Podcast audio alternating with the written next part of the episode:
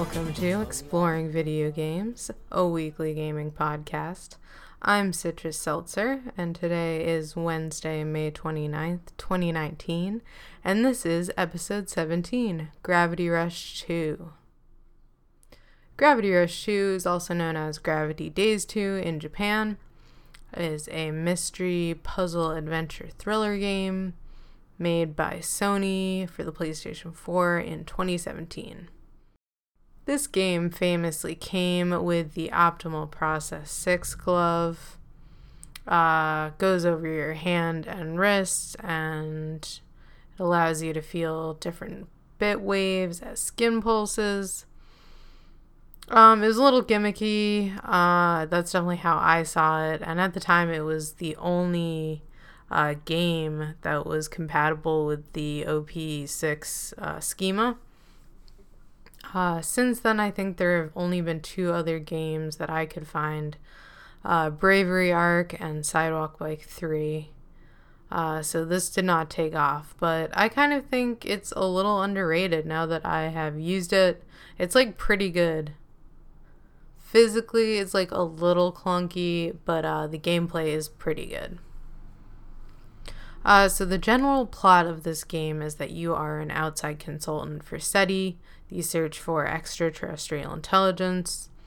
Uh, you spend the game investigating a mysterious radio transmission, solve a bunch of complicated puzzles, go on fact finding missions. The game is very slow paced, which I like, and you definitely need a physical notebook, which I also liked. Um, this game is really right up my alley. I like this game a lot. Uh, so yeah, just tons of elaborate puzzles, very cool, very challenging. Uh, lots of IRL based turn systems. You have to keep notes, go to websites, outside verification, all that stuff. Also, there are a couple physical trips that you have to make. Um, two of mine were in Philly, and then uh, the other one was in Pittsburgh. So I did make that trip to Pittsburgh, uh, which was really fun. Had some pierogies, which are delicious. Uh, so that was cool. It's also very easy to cheat, of course. Just Google the codes, you can find them anywhere. Um, I also definitely did go on gamer tech logs uh, to kind of help me move along when I was stuck or when I was lazy. Especially the WASP 13 section. The spectrography stuff is insane. Uh, so yeah, I used GTL there because uh, I was not really willing to do all that work. Uh, a highlight for me was like making your own signal when you make the signal for uh, to represent humanity. Uh, you learn some light cryptography, very cool. You get to like design a couple songs and logos. So, some like spoilers here, I guess. It's not a super spoilery game, but I did go on all the main quests and I did figure out the main transmission that starts the game.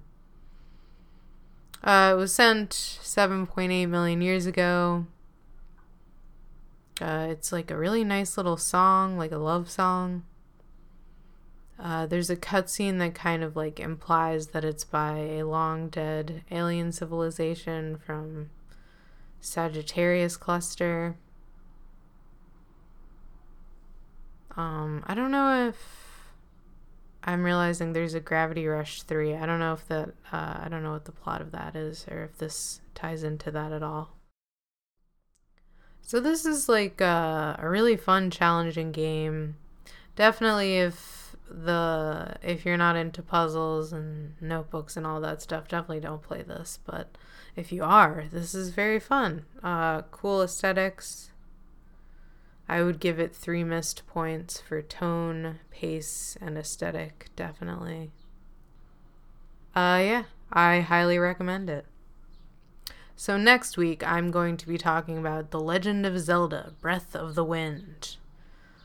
Um, thank you for listening. You can reach me at exploringvideogames at AOL.com. The website is exploringvideogames.tumblr.com. And that's where I upload the screenshots. I also have some pictures of the OP6 up there for this week's app. Uh, and yeah, if you could rate or review anywhere, that would be awesome. Thanks for listening. I will see you next week. Peace.